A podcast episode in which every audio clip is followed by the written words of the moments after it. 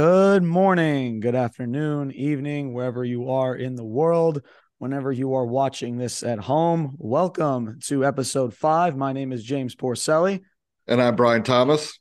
And welcome to Ruthless Talk episode number five. Today is Thursday, so this is an AEW Dynamite review. Uh, Brian, it's been a minute. It's been a minute, and a lot has happened. A, a, lot, lot, has happened yeah, in the past yeah. few days, man and a lot of rumors. all of it.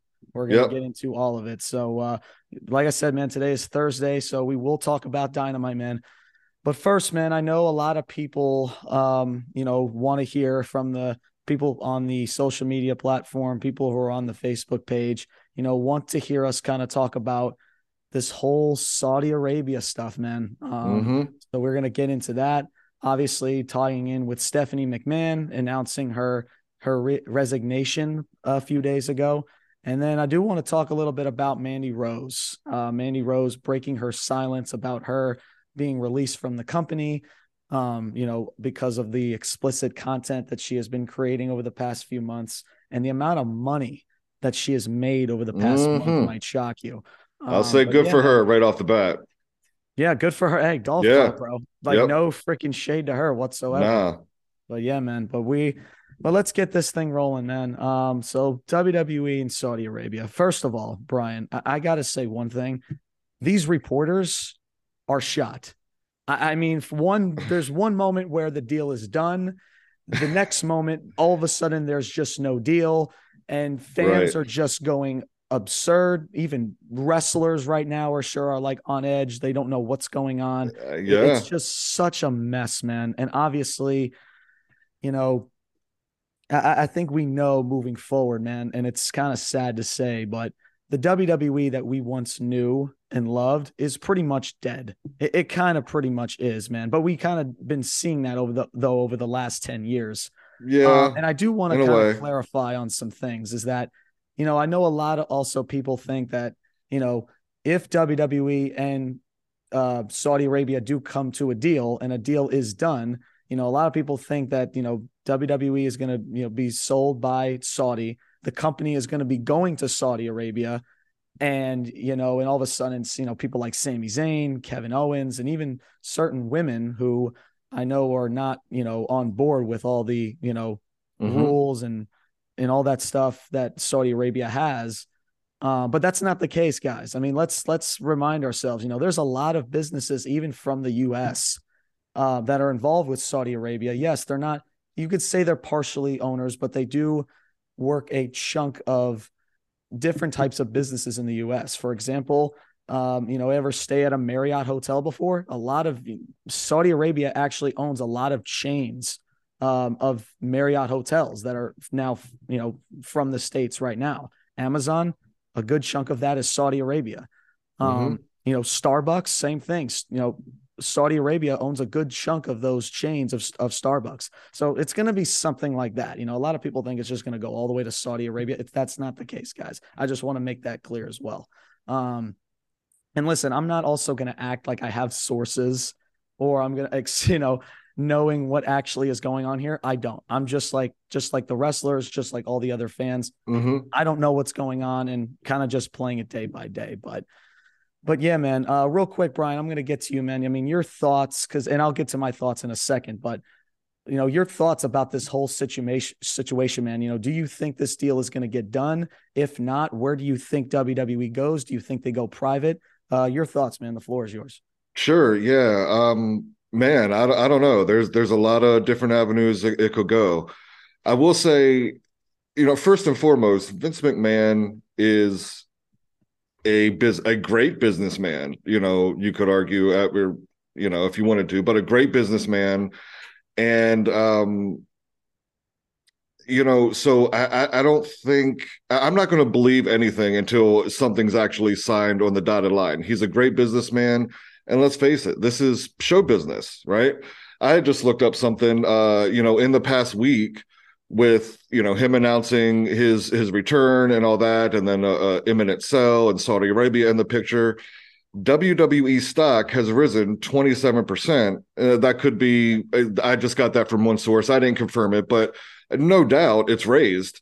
Um, so, I mean, that's you know the business that they're in, right? Getting eyes to the product, creating content and buzz, and ultimately, you know, I would say the whole Saudi Arabia thing.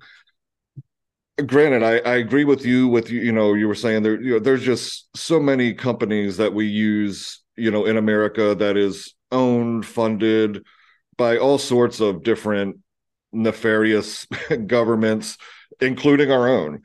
Um, but the Saudi Arabia thing, I think if that was actually to go down, I do think there would be a sig- there would be a significant number of men and women that that choose not to to do that for religious reasons. Um, obviously the the jewish population within the wwe as well as the women.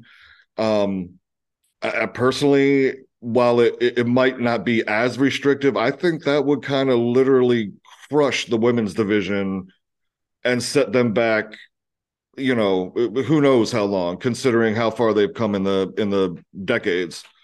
Um but then again i mean vince mcmahon has obviously cultivated a relationship with the saudis um you know especially with the the crown jewel pay-per-view. It's it's going to be a question both with mcmahon and individual wrestlers because I, I believe much like the uh the golf organization funded by the Saudis, I think they will definitely pay these wrestlers substantially more than they would get here. So that's going to be a contributing factor, I think, of how many people are willing to take the money as opposed to, you know, maybe stand up for religious or or gender beliefs and and things of that nature. Um, so yeah, I don't know. It'll be interesting. I I initially my thoughts are I think that would just be horrible if it does is sold to the Saudis, but definitely a possibility. Yeah, no doubt, man. Absolutely. It's just this, I mean, crazy. Like you mentioned before with wrestler Sami Zayn, mm-hmm. um, you know, who knows where his allegiance is going to lie. We know Kevin Owens as well. I mean, they're both best friends. They travel together. And of right. course, like you said, the women. And that's the thing with Vince, man. It's like, you know, if this deal goes down, it's just like, you know, what what is he going to say to his talent? He's just going to just say F you to your talent. It's like, oh, you don't like this Saudi deal? Well, just hit the bricks. You know, like that's yeah. And, and I was thinking about like, would that's would why he I can't, as a businessman and as a business owner, this dude is just such an egotistical, mm-hmm. self-centered bastard. And I've said this yeah. on many, many occasions, man. But I'm going to get to Vince in a second. These reporters, I want to go back to these reporters because they, they absolutely just baffle me this guy, Stephen Muehlhausen, uh, I hope I'm pronouncing his name right. He was, I believe, one of the first few to announce that the deal was done. Right. Okay. Now here's here's the thing, guys. If I ever report something to you, right, and I am wrong, I will be the first person to come on here and say, "Hey, my apologies. I screwed up. I did it already with the SmackDown ratings weeks ago." Right. Mm-hmm. I will make that mistake. However, this piece of shit, well, I shouldn't say he's a piece of shit, but this schmuck literally, instead of owning up to his mistakes, Brian, I'm not kidding. He deletes everything that he posted on Twitter. everything. I'm not kidding. Everything right. that he mentioned in his Twitter. So that's saying like, you know, he gets all the kudos, right? Yeah, yeah. Like, hey, right. look at me. I'm one of the first few to, to announce this deal. And all of a sudden it doesn't happen. And now it's just like he's just ghosted. He's just yeah. like, oh, what? I didn't say anything. There's nothing here. Right, right. And it's just reporters. And that's why I said on the on the Facebook page and also on my Instagram story, you know, take everything that you see with a grain of salt because yeah. we've seen this not just in WWE, but even in the in the MLB and the NBA where they they throw out these rumors, you know, rumors say, you know, not like rumors confirm, but rumors say that this is going on. You know, if right. that's the case, then take it with a grain of salt. That's all I'm going to say. These Absolutely a bunch of schmucks. I'm sorry. And and this is the again the wrestling industry. It is it's showbiz. There, I mean, it's built on smoke and mirrors and hype. You know. Yeah. Yeah. So. And then, and then my next thing, man, and this um, also ties in with Stephanie McMahon. If you guys also don't know, I'm sure most of you have not have by now. Stephanie McMahon uh, announced once again her resignation from WWE. So she mm-hmm. is officially off the board. She is done she has pretty much taken her ball and gone home and said, I want nothing to do with this shit. I am done. Yeah. and honestly, guys, we shouldn't be shocked. I know we, I'm sure breaking news in the heat of the moment, we're like, wait, what? What's going on? But guys, I mean, this is the same woman who, who walked away eight months ago. And now Vince McMahon's come back and now she's left. It's like, you know, Mhm. yeah, you know, put two and two together, it, it makes sense, man. I do want to read some of her resignation letter uh real quick. Um, and this this was from, I believe her pretty much her social media. She says, Dear WWE Universe, eight months ago I took a leave of absence within a few weeks. Unexpectedly had the opportunity of a lifetime. I had the privilege to return as the co-CEO and chairwoman of the board in WWE, you know, talking about, you know, her relationship with Tony Khan and how she Mhm. appreciates the team pretty much um, talking about Vince McMahon is now officially coming back as the executive chairman, continuing to talk about Nick Khan and his leadership, and pretty much WWE is such in a strong position. And I have decided to return to my leave and take a one step further of my official resignation. I look forward to cheering from WWE on the other side of the business, where I started when I was a little kid as a pure fan. I always remember dedicating WWE. I truly love our company, our employees, our superstars, and our fans. And I am grateful for all our partners. Thank you for everything. Then, now, forever, together, Stephanie McMahon. Then, Mhm. now, together, forever, my ass. And I'm going to say why. All right. Here's the thing, Brian. And listen, I'm you know Stephanie McMahon, Triple H. I as people, I'm sure they are great people, right? I am not. This is not about the person, the mother, the parent. This has nothing to do with that. This is strictly Sure. about business. And this is the same woman, Brian. I don't know if you remember this, but WWE held a talent meeting um as just as soon as the Vince McMahon news came out. And pretty much the reports about um confirmed what was in that meeting saying Stephanie McMahon said to their talent that nothing is changing, nobody is going anywhere. Mhm. Don't freak out. I know you guys are on edge. This is true. I'm not kidding. And Right. Pretty much saying, like, listen, I, I know you hear all these rumblings and stuff about like, trust me, everything is going to be fine. And, and and that's probably why, Brian, you see all of these wrestlers that are so on edge because Mhm. because let's be because let's face it, they've been lied to. They've pretty much been lied to because now Stephanie McMahon, not even two days later, is packing up her bags saying, Deuces, I'm out. And that's what I mean about this board is that they have absolutely no balls to step up to Vince McMahon. And he has just, ever since he's came back, has just run amok and co- completely just bully his way to the board unanimously, by the way. And, and just he's doing whatever he wants to do. And I feel like he's already been talking with Saudi Arabia months ago. I feel Yeah. like him being in this executive position is just finalizing that deal. You know, who knows? I could be wrong with that, but because something's not right here. You know, why would Mhm. Stephanie McMahon make these make these comments and then leave the company now to once again two days later? Something Yeah. is she because she probably knows she doesn't want to be a part of this business about whatever is going to happen. And Right, but yet she lies through her teeth.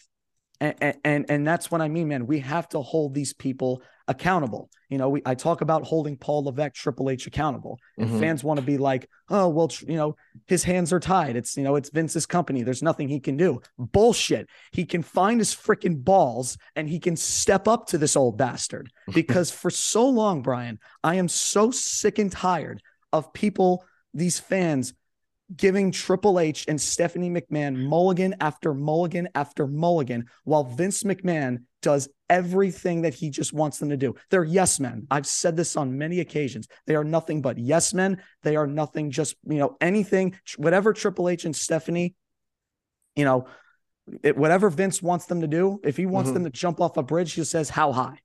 You know what I'm saying? And, and that's just what aggravates me. And and the fact that they have been lied to, the saying that everything is okay, don't worry about it. And all of a sudden, in the snap of a finger, she's gone.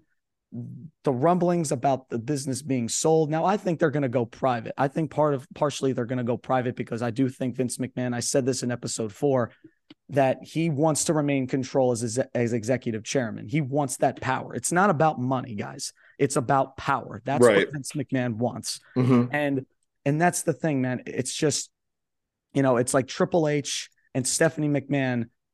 Th- they do absolutely nothing to stand up to this to this dude. That's why Shane McMahon, Linda McMahon want nothing to do with this company. Nothing. And I don't blame them. And it's just a freaking shame. It's ridiculous. And by the way, you want to talk about lies? Go ask Sasha Banks and Naomi about the lies that they were given, that they thought that they were going to get a tag division, right? And being mm-hmm. able to mm-hmm. build that tag division and make those titles prestigious. But no, but you know what? But you know what? But people want to call them unprofessional and that they went into business for themselves, while WWE is the ones that are unprofessional because they don't give a shit about the fans and the talent as a whole. And it pisses me off, Brian.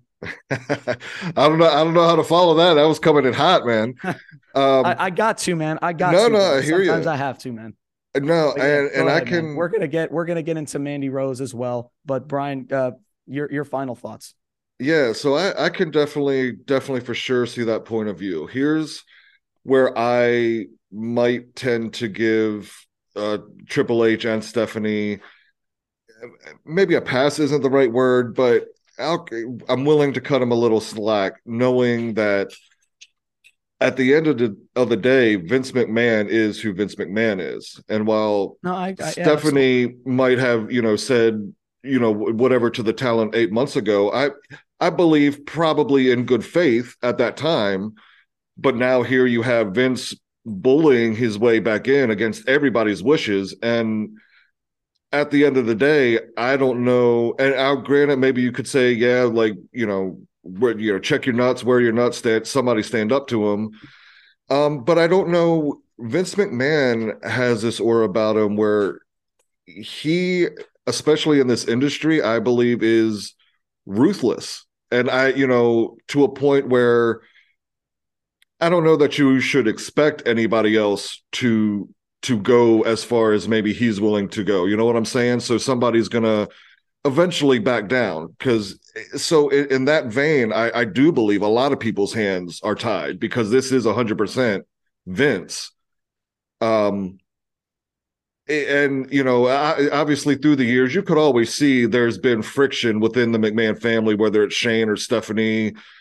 You know, just just all of them, and I, I guess that comes with the territory and the business and the type of money we're dealing with. Um, you know, I guess maybe that's bound to happen in some circumstance. But uh, so yeah, I, I'm I, I don't like it. I wish somebody could or would, you know, actually step up and challenge McMahon, you know, to to say, hey, you know, this isn't going to be done to this product, but really at the end of the day, it is was even in this six to eight month stint where he's been out, it's still been his company, you know, whether he's the face or it's listed on their website or whatever. Come on. So yeah, it, it just in that vein, um, I'm willing to give him a little bit of a pass, but I see what you're saying. I'm it's just it's frustrating all around. Yeah, and look, and, and, I definitely hear what you're saying, and and there's and you are you you are right. And listen, at, at the end of the day, this has always been Vince McMahon's company. That's yeah. why I always say he's never left. He tr- right. he's truly really never left. He's always it's like people really thought that this guy was retired. He's on the beach in Bahamas somewhere. No. No, no, no, no, no, no, no, no, no, no, no, no, he's not. No. But but look, the, the only reason why I'm I because I just feel like, you know, at the end of the day, not only are they business partners, Stephanie and Triple H, but they're mm-hmm. family. Right? right. At some point, like you have to, somebody has to step up to this guy somebody, but nobody does. That's why Vince, because Vince McMahon knows that his yes men and women are going to do and say whatever they they tell or mm-hmm. you know tell them to do. Right? right? That's why he's this ruthless because he knows because he had all of his ducks in a row when he left Nick Khan, Triple H, Stephanie. So when he was able to come right back when his hands were washed with the whole with the whole accusations and the misconducts, right? right? He knew when he if he was able to come back because I feel like he's been planning this for months now. That's why I think you're starting to hear these Saudi Arabia deals go down because I feel like there was talks even when when Nick Khan came onto the set. I think yeah, it's been yeah. that long. Like but, I said, he's a, a genius businessman. I have no doubt that that you know in this time where he's been away, Oh, you you bet your ass he's been on the phone and there's been phone calls and and proposals and whatnot. Oh, for sure. Yeah, and just to finish this off, man, because I do want to uh, do want to get this ball rolling here. Look, w- whether this company gets sold to Saudi, Disney, Comcast, whoever it is, man. Um, at the end of the day, I do believe they're going to go private because Vince McMahon wants that power. But here's the thing, guys. I'm going to finish with this. Right? Is this is this going to really like kill WWE? I don't think so. But is the WWE that we once knew and loved gone? Yes. Um, that's that's Yeah. just my that that's just my final take on things. The more I've given it a day or two to analyze and do research on it, man, that's where I think this is going to go. At the end of the day, Vince McMahon wants that power, and he is going to find that potential buyer to give him that power. So. Mhm. And anyway, man, that is the whole situation there with WWE, Saudi, uh, Stephanie McMahon uh, resigning. Um, if anything, of course, happens, um, we will update for you guys because I'm sure. Because like I, I, as soon as I went off on episode four, man, all of these rumblings just start coming in. It's just like it's like a trend now. Every time I get off an episode, I talk about a topic, and then boom, something else happens. So Right. but we'll, but we will update you guys uh, when that happens. But all right, last thing before we get into Dynamite is uh, Mandy Rose. Um, so obviously, guys, if um, we've I've talked about this before on Instagram, uh, Mandy Rose was released by WWE uh, weeks ago because of some explicit content that she has been creating on a third party site um, for a while now. Uh, we've heard reports that you know Mandy Rose has been asked to take not the page down, but take some of her explicit content down. We've Mhm. heard that Mandy Rose refused. And it kind of just, you know, build up to where maybe WWE's hands were tied and, you know, where Mandy Rose kind of, you know, just did not want to let go of this um this content that she was creating because well we kind of know why because um, rep- um it came out uh finalizing that she has been making well over almost a million dollars in the past month because Yeah. that is like probably almost half of more of what she probably makes with WWE, if not even Oh, more. Than I that. would say, yeah, that's I would say she's probably somewhere in the 200 to 400 maybe. So I mean, I th- I think that would be years, three, three, four years That's before she made that in the one, WWE. One month. One One, month. month. You know what? Hey, hey, guys, listen. Uh, Absolutely. You guys respect, right? right. yeah, man. So That's Yeah. I, I'm all for you know individuals that you know I, I understand I understand both sides, but I'm always gonna uh, lean towards um you know supporting the individual in you know go out and you know if you're out there hustling and you're making your money this way or that way whatever I understand there was a, a contract involved and okay WWE had to do what maybe they had to do but I don't blame her one bit, man. Like, because at the end of the day, as we've seen with countless wrestlers over the years, and it might be a little bit better now, but uh, shit, when you're done in the ring, man, you're they ain't coming to help you. You know, there's there's no insurance, there's no you know helping with hospital bills or whatnot, or it, you're you're out of the business and and you're hurt and sick and you're on your own, man. I hope you saved up. You know. Yeah, and so uh so yes, she did break her silence. She's been pretty much silent uh ever since her release happened. Um like I said, she's been continuing to make content. Mhm. Obviously, she's refused to to take the page down. Uh but she went on the Tamron Hall show uh just a few days ago, breaking her uh, her silence talking about um just how this whole thing kind of pretty much went down, pretty much what's next for her the Mhm. whole release process. Um, from what she said on this show, Brian, is that as she made her release, um, WWE did not specifically say that there was the release was because of this content, and that's Uh-huh. what Mandy Rose said. And Mandy Rose, they, uh, Tamron Hall asked, like, was this because of the content you made? Did they specifically say that to you? And Mandy Rose said, no, they did not tell me that.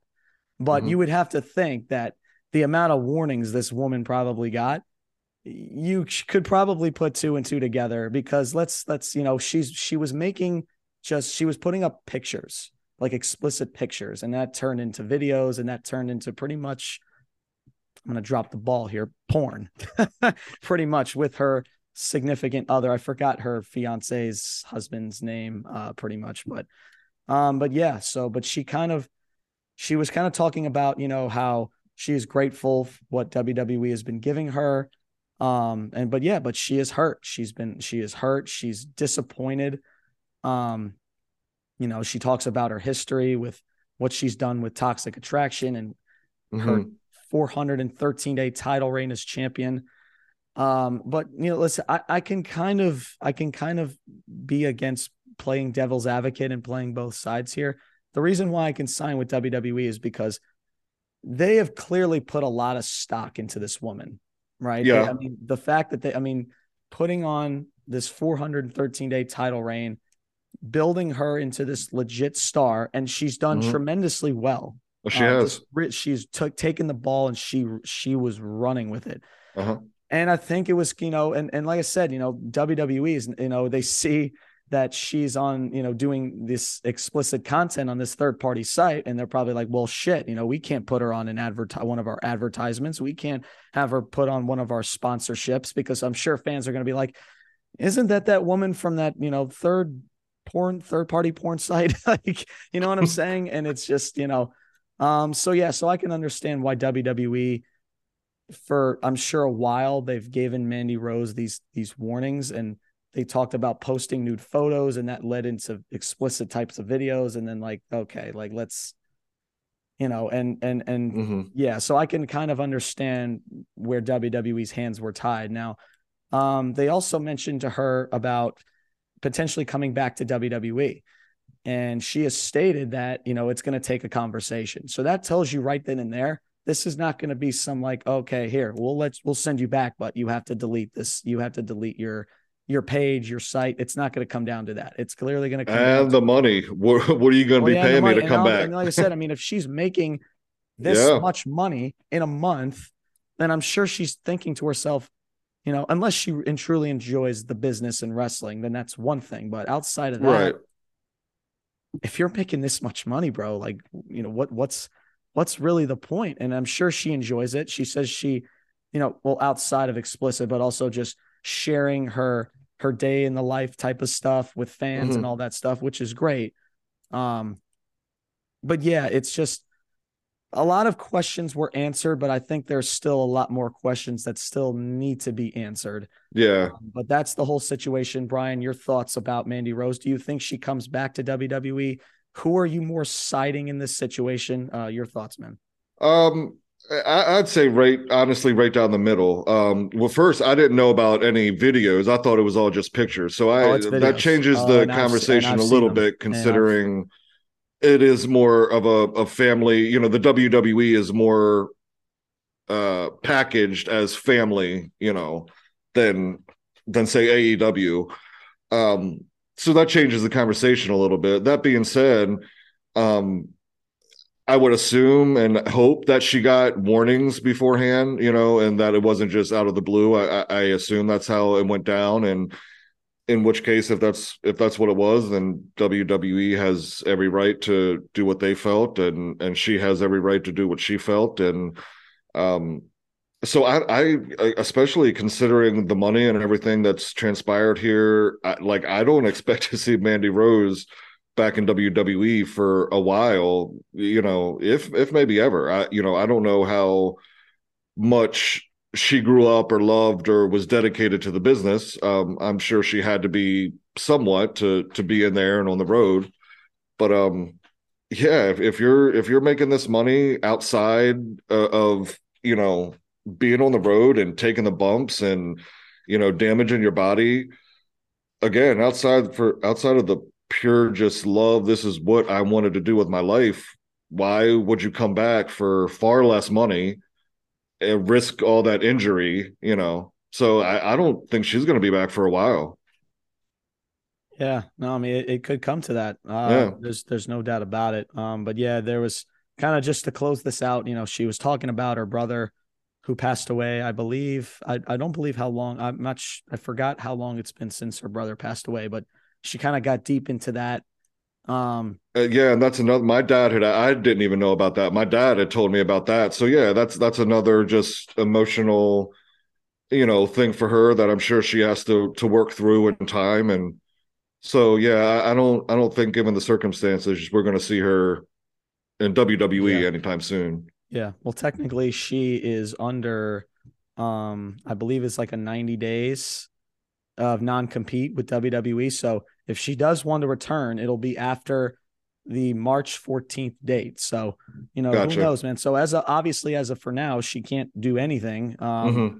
but uh, who who knows? Who knows, man? Uh, who knows what she wants to do? I'm sure uh, it, it's. I think it's clear as day that she loves this business. She loves WWE and wrestling, and I think if she is given that opportunity, um, just because how much she enjoys it, you know, she talked about enjoying being kind of like a role model to all these younger women in NXT mm-hmm. and all that stuff, which I think is awesome, man. And by the way, shout yeah. out to Mandy Rose. Um, this is just for her, you know, her whole 14 or 413 day title reign. I mean, she completely killed it. I've said this on this platform many times how, you know, she, you know, you know, she saw it as an opportunity. That's how that's mm-hmm. what she said. And I love that. You know, she didn't take yeah. the developmental roster thing as a punishment. She took it as an opportunity and she completely ran with it, like I mentioned earlier, man. So I got to give her. Yeah, her I feel she man. and I she turned her career around. Yeah, you know, absolutely. Really did. I think she's proven to a lot of people, a lot of fans, that she can do this thing. She can mm-hmm. get over. Yep. And that was the one question we always had with Mandy Rose is that, you know, can she get over the crowd? Is she just a pretty face? It's not the case, man. She this woman can go. And look, if she doesn't come back to wrestling ever again, um, you know, like I said, I I appreciate the work, the amount of work she's put in with her character in NXT. If she For does sure. come back, I'd love to see her back, man. I've been loving her her work as of late, and I would love to see how she can evolve with her character and all that stuff. Um, but yeah, well, but remains remains to be seen, man. So again, shout out to Mandy Rose. And uh, yeah, man. So that is the whole situation there. So again, guys, uh, we're gonna get into dynamite. If any updates, of course, happen with Saudi, um, and the whole deal with WWE, we will be the first ones to update with you guys, man. All right, without further ado, guys, let's get into AEW Dynamite. All right, so this was January 11th, 2023.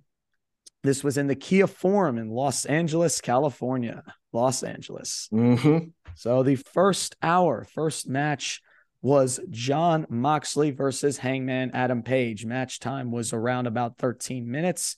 Um, pretty physical, pretty brutal type of match. I like the way that Mox wrestles a lot. He definitely brings just such an old school type of vibe. He's like biting the back and scratching yeah. Hangman Page's back. Yeah. Um, I think after that he ends up with a suplex off the top rope.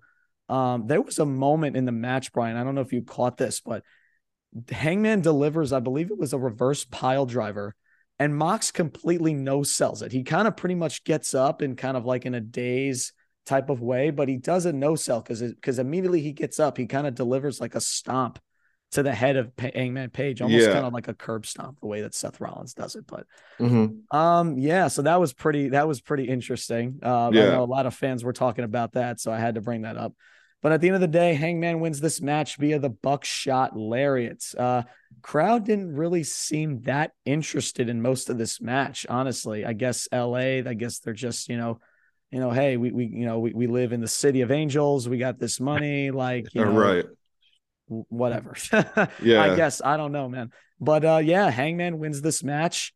Um in regards to who needed to win this match, I do agree that Hangman um definitely needed this a lot more. Um, mm-hmm. Obviously, I don't think this did anything to tarnish Jon Moxley at all for what how this match was.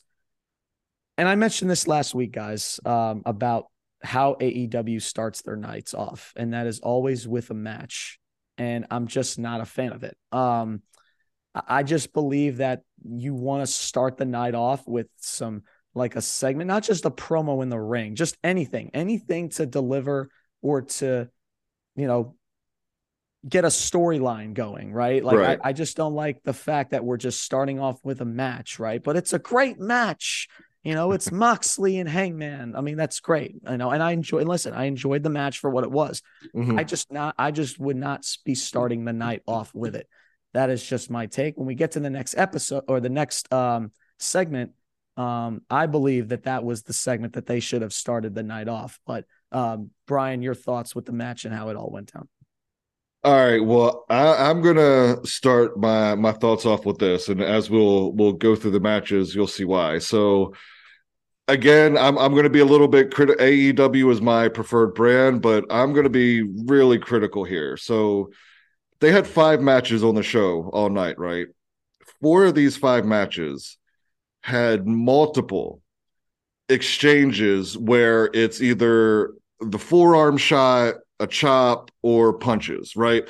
Back and forth, kind of, kind of no selling, kind of half selling, just back and forth between the two competitors, you know, 5, 10, 15 times. Can we stop with it? Please.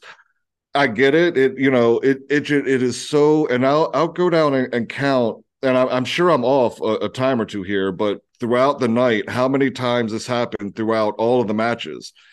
And it's just, it's so overdone. Just, you know, so that's where I'm starting. uh, the match with Han- Hangman and uh, Mox, I thought I thought it was a good match. It was fine. Um, I would agree with you that Hangman definitely needed the win there. If if not, like where where does he go from there? Um, I will say with the crowd, uh, you know, you were right. I did notice uh, it was just ever so brief, but there was, you know, a, a, quite a few chants of like cowboy shit, and then there was at one point end- towards Mox- the end, got a hot a little bit, but uh, Yeah. outside of that, really nothing at all. Right. And then and Mox gave the the finger to the audience. So I think however brief it was cuz I think we had mentioned it, you know, last week that it's kind of a kind of a face-face match where I think the crowd clearly you know kind of put Hangman in the face position more so than than Mox where he was the heel. Um what else I got here? Uh I mean that that's pretty much it. It was, you know, like I, I think that match had two or three different spots where it was the the chops back and forth, the punches, the forearms. Um so all in all, I thought it was a good match. I, I like Hangman winning there with the buckshot lariat. The only thing I did have a little issue with at the end is as they're kind of going to commercial break, you see like Mox pulling himself up to the ropes, and he's like, "What happened? What happened?" Clearly indicating that he was also knocked out, right? And that that's the whole issue we had with with Hangman a few weeks ago. I don't think you really needed to to do that in that situation. Like my or Hangman got the win clean. It was a good match. I don't know that you need to go down like uh, we're trading concussions here. You know, I mm, so Yeah. all in all, I think it was a solid match. But it ends abruptly too. Like, you know, Hangman kind of looks concerned, and then he's just like, yeah, Yeah. whatever. I'm just gonna walk back to the back. right, So- right. Yeah, yeah, I, I could definitely see where you're going there for sure. So that was the first match, man. Um, so then we go into excuse me. By the way, my voice is shot. Uh, so I apologize if I sound like I've been smoking cigarettes for like the past 50 years. So I do apologize for that. But anyway, so next segment, man. Um, Adam Cole, baby, Baby, returns to AEW yesterday. His Mhm. music hits and he huge the- pop. yeah, Like, very really. huge pop. Yeah. It was good to see Adam Cole. I'm not gonna lie. Yeah. Um, but yeah, man, he hits the ring, cuts a promo, uh, talks about he has good news and bad news. Uh, good news is that you know I have appreciation for my life. You know, I missed being here. I missed being Mhm. here in AEW, man. You know, he talks about a lot of stories about his injury, the doctors he had he's had conversation with, even uh, talks about Britt Baker. You know, him about you know I think uh, waking up in the middle of the night and like kind of like going through that whole concussion type of protocol and like Right. like I don't know where I'm at and just being in a very scary type of just a really scary type of uh, moment in his life and he really gets emotional in this Mhm. promo. I do feel like that's true emotion from Adam Cole. So I'm yeah, I think so too. Yeah. He's been through a whole lot since since he's been off AEW television. Um, you know, he he states to the crowd, says, "None of you knew what was happening, but so many of you were there for me." And he said, he you know, he gave approval to the fans that he thanks them. Um, he also says, you know, I gave you nothing for six months, but you were still there for me, and for that I say thank you. So getting really emotional with the fans, really trying to connect with the fans, and the crowd gets into it. Yeah. Um, to end it, man, um, you know, fans chant Adam Cole, reps through the Kia Forum. Uh, he says, and then he says, okay, now to the bad news. Bad news is that it's not for me. It's for the rest of the AEW locker room because I am back. And he all, and he finishes it off with today is the day that the new Adam Cole was born. And that was pretty much the segment, man. So again, and I mentioned this earlier earlier during the Mox and um, Hangman Page match. This is the segment that I would have started the night off with. Um, yeah, I can see that. Big yeah. return yeah. for Adam Cole. Uh, it's great to hear that he's cleared, um, that he's ready to go. Um, for sure. And hopefully, hopefully, Tony Khan has a plan and this guy is ready to give him the rocket strapped to his back and let him soar because you gotta you gotta build something off of this uh, from mm-hmm. this moving right. forward. You can't just have this guy, you know, Adam Cole just come back next week. He's in like just some random singles match, and all of a sudden he gets paired with some people. We see that now with Hook, Jungle Boy. Yeah. Uh, who else, man? Like Ricky Starks and Action and Andretti. Like, if, if that happens, man, then that's just like just yeah, just not good. it's not just, good. It's yeah, man. You, you yeah. gotta you, you, gotta let Adam Cole build momentum off of this, man. This was a yeah. really cool moment. It was good to hear that he is now cleared to uh to wrestle. Um, it's curious to where because it clearly, I mean, this was clearly a babyface type of promo. You know, is he mm-hmm. gonna be a babyface? Is he gonna like kind of blur the lines and he's kind of gonna play with the crowd and all of a sudden he's gonna do like a quick heel turn or something like that? Right. Who knows? Remains to be seen, man. But this was a really cool moment. Um, it's it's great to hear that Adam Cole is healthy, and then he's doing great, and he's back doing what he loves, man. Um, because like I said, you know, we critique these pro wrestlers all the time. You know, we we say things that a lot of fans may not like, but it's the truth, man. It's because we want what's best for these professional wrestlers. And for Adam Cole's sake, we know he's talented. We know the work that he did in mm-hmm. NXT. And it's great that he's being he's able to, you know, that God gifted him this another chance to to do something to make noise in AEW because he's right. For the past six months in this company, he hasn't really done much. No, uh, besides win a, ter- a, a a Hart Foundation tournament. Um, mm-hmm. You know what I mean? And and that's just so that's where I'm coming from, man. I would have started the night off with this, get the crowd hot. You know, oh my God, Adam Cole is returned. He's back in AW. You know, get the people excited and then go and then Mox music hits and you build right off of that. And yeah. And go into Mox versus Hangman. Exactly, man. Yeah. Ryan, yeah. Your, your, thoughts about that? Uh, yeah, not much to add. I'll, I'll keep it quick. I'm so, yeah, really excited that that uh, Adam Cole's back. Um, you know, I thought it was a good promo. Like you said, I, I think there was for sure real real life and real emotion in that promo. Um, so yeah, just you know, looking forward. Like you said, I, I hope I hope uh, Tony Khan really has something for him. Um, but you're looking forward to to see what he's got going forward. Just uh, happy he's back. So yeah, no doubt, man. Shout out to Adam Cole. Shout yes, sir. Cole. Baby. Baby. Baby. All right, man. Uh, next segment is the acclaimed and the guns backstage. This was pretty short, but yeah, um, he they make an announcement saying that they're going to be on the stars. They're going to be stars on the Walk of Fame induction or the Hollywood Board of Directors. Oh yeah, a little bit of a I don't know, man. I took that as a little shot from WWE. Just again, just yeah, back yeah. of my head. Hollywood yep. Board of Directors, like I don't know, but anyway, anyway um, yeah. So they they announced they're going to be on the Walk of Fame. Uh, they've been approved by the Hollywood Board of Directors, and um, Bowens finishes it off with uh, "Scissors are going to live in concrete forever." yes. Uh, look, there's funny a little segment, you know. I'm going to keep it short. Um, I like the acclaimed a lot actually. I mentioned about the top five list that I was thinking about putting them in.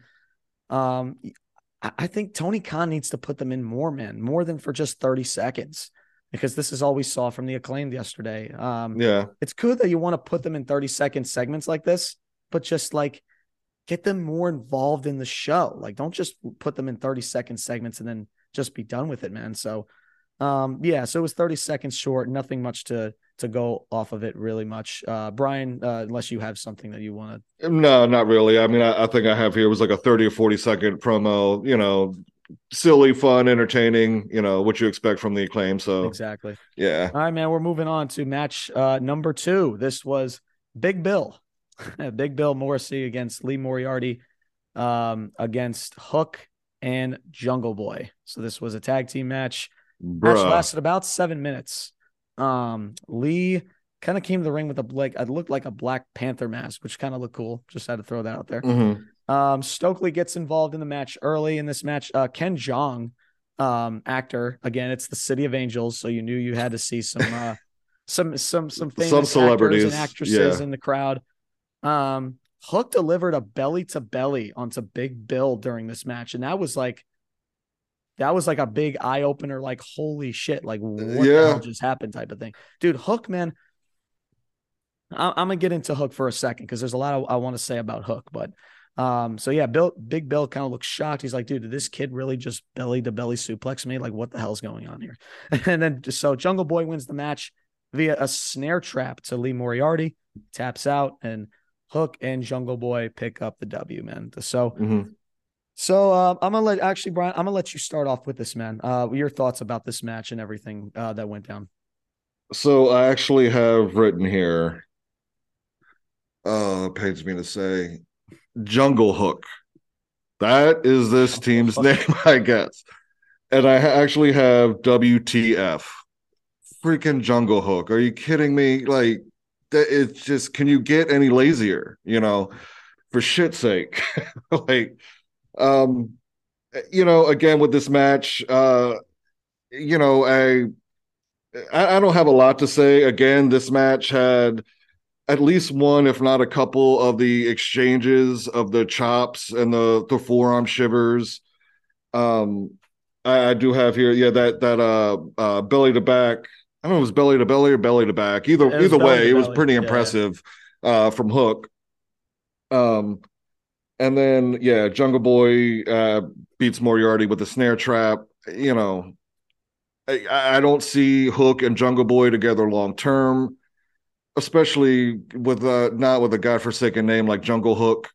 Um, so yeah, nice little match, I guess. I mean, because I, I want I want to like Hook and Jungle Boy, and, and believe it or not, I want to like Big Bill because I, I, think coming from where he was in WWE and the, the shape that that man has got in, and you know, kudos to him. You know, golf clap for him as well. Um, so I hope they have something for him and and he can deliver in in his spots. But uh, overall, you know, it it was what it was. Eh, you know, that's about how I can sum it up.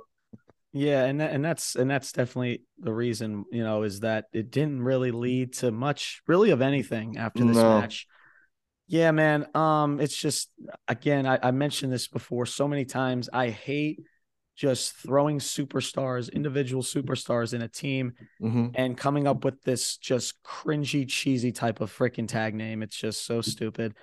um, yeah, man. Um, it's just this really didn't lead to anything. I mean, great for Hook and Jungle Boy. They should be winning matches. It's a yeah. shame about Lee Moriarty and, and Big Bill or William Morrissey. Mm-hmm. Um, not sure where they go from here. The firm, ever since MJF, pretty much um, that whole MJF type of deal was done. Nobody's really been caring about the firm. Yeah, um, right, right. Um, but yeah, but Hook, man. I mean, Hook is. I remember watching Hook um, when he first started his like jobber matches. Mm-hmm. And I was like, his presence, well, I shouldn't say his presence, but like his mannerisms, the way he uh-huh. walks uh-huh. to the ring. Obviously, the the crowd was so behind him, and now it's just like, oh, okay, it's Hook, cool, it's great to see him, and, it, right. and that's what I mean about building momentum. I said about building momentum um, with uh, with Adam Cole. Like Adam mm-hmm. Cole, he's came back, he's got this nice pop. You build that momentum off ever since Hook has started, you know, winning jobber matches and all that stuff, leading up to his uh, uh, FTW championship win, he's really just been under the radar. Um, and, yeah, and it's kind of a yeah. shame, man, because he was so over. They put him in with Danhausen. I understand it was funny. It had his moments. I get it.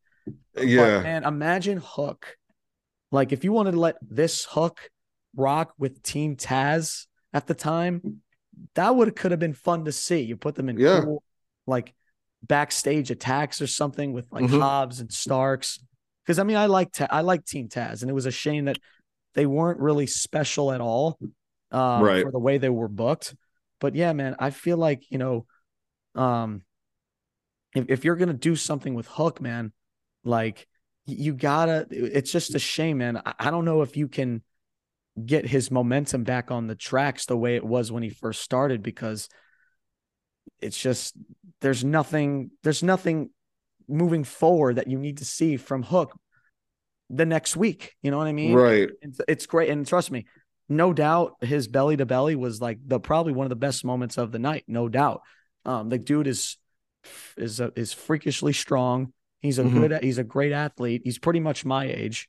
Um, I think he's like what twenty. Actually, I think he's a few years younger than me. I Uh, think he's like- Probably he's got to be early like 20s. yeah. 22, 23. I'm 25. I think Maybe. he's 22 or 23. But yeah, man. Um, like he he brings type of like a like it would be cool to have his dad be his mouthpiece. Yeah, I think that would be really cool. Taz needs to get away. I understand he's a good commentator. I'm not saying he's not a good commentator. You already have so many commentators on on this freaking show Mhm. let team let Taz go back to his manager type of role like he had with Team Taz Right. put him with Hook, man. Like Hook barely speaks at all. That's his gimmick. Put him with his dad. I think that would be pretty pretty cool. And you build momentum, put him in cool storylines. I think you Right. got something there, man. Yeah, I Um, do too. And yeah, as far as commentary, I mean, yeah, you only need two commentators. I mean, that you don't need Yeah. three, four. It's just overdoing exactly. it. Exactly. And and with Hook, you know, as far as getting that momentum back, like I, you know, I don't know if it's. I'm sure it's it's probably a combination of booking and then then just his inexperience to this point, which understandably so.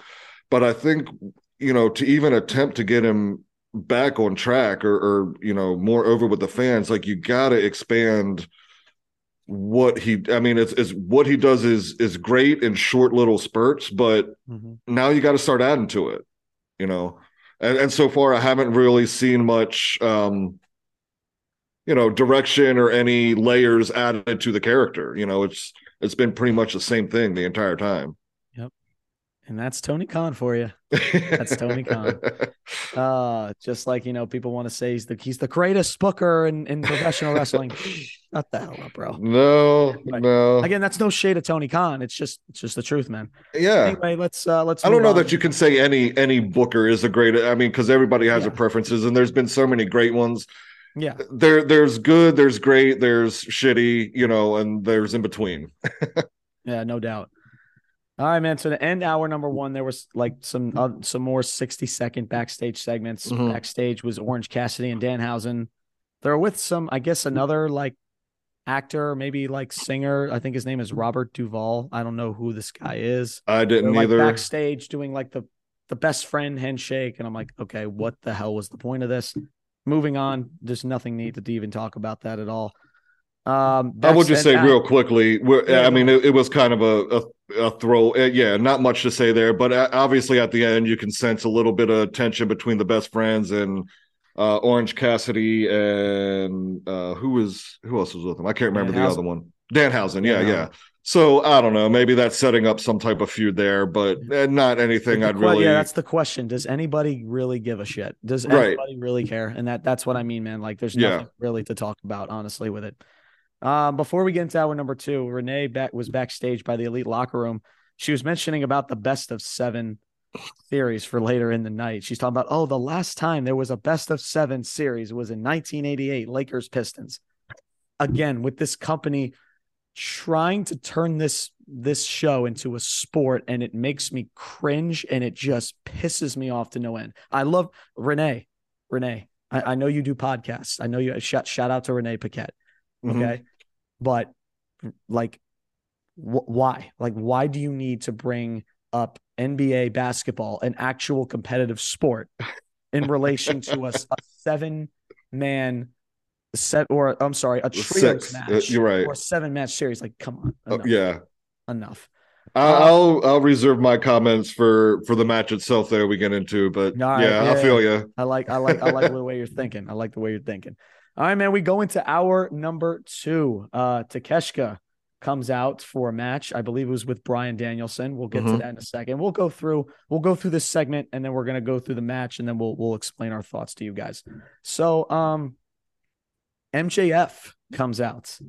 MJF and MJF does what MJF does best, man. And this is Mhm. why this guy is on my top five wrestlers of the week. And there's a good chance he might be on that list again. Just, you know, just hinting Mhm. that a little bit, you know. But anyway, complete lights up the microphone, lights up the city of LA.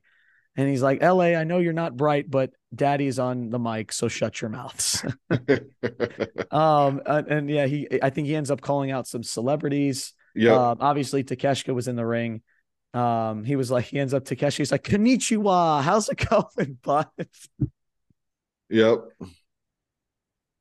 This guy just is, oh my god, is just amazing. Anyway, moving on. I want to move on here, but yeah. Mhm. Um, and then he says, like, is your name Take a Shitta? Like, what is your name? Take a shit. I Uh, legit like burst out laughing. at when I Yeah, that, that was a good line there. absolutely amazing line, bro. Um, he's like, you know, I think Takeshka gets on the mic. He says some some Japanese, uh, you know, and and I think MJF was funny. He was like, uh, he was like, damn, I thought Danielson was a bad public speaker. Like just just completely destroying K- Takeshka and the LA crowd.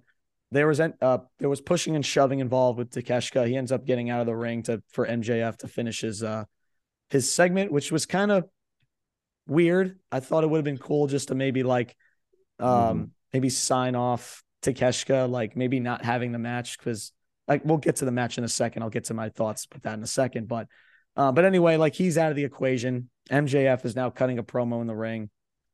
Um, he's like, I'm all about pinning shoulders on the mats and banging rats. Again, just MJF being MJF, bro Yeah. continues to talk crap. He calls out Ken Jeong. He calls out Freddie Prinze Jr. MJF being MJF as usual, man. And then out comes uh, Bryan Danielson. Uh, he runs out to the ring, charges to the ring. MJF runs away. The way MJF is running up the ramp is just the funniest shit I've ever Yeah, seen. yeah, in my it- life. that was good. This, this dude is is is the definition of a character. This guy is just tremendous, man. He is just Yeah. I- give me two hours of this guy and I will be heavily entertained, man. Um, but yeah, man, this kind of MJF kind of retreats to the back. There was a little bit of a stare down before we went straight into the match here. This was uh, Danielson versus Takesh take a shitta. Oh, I'm sorry, Takeshka. I'm I'm sorry, uh, guys. I know I'm being mean. I'm sorry. I apologize. Um, yeah, man, this match was under 15 minutes. Um, MJF was end up uh, watching watching backstage uh, during this match.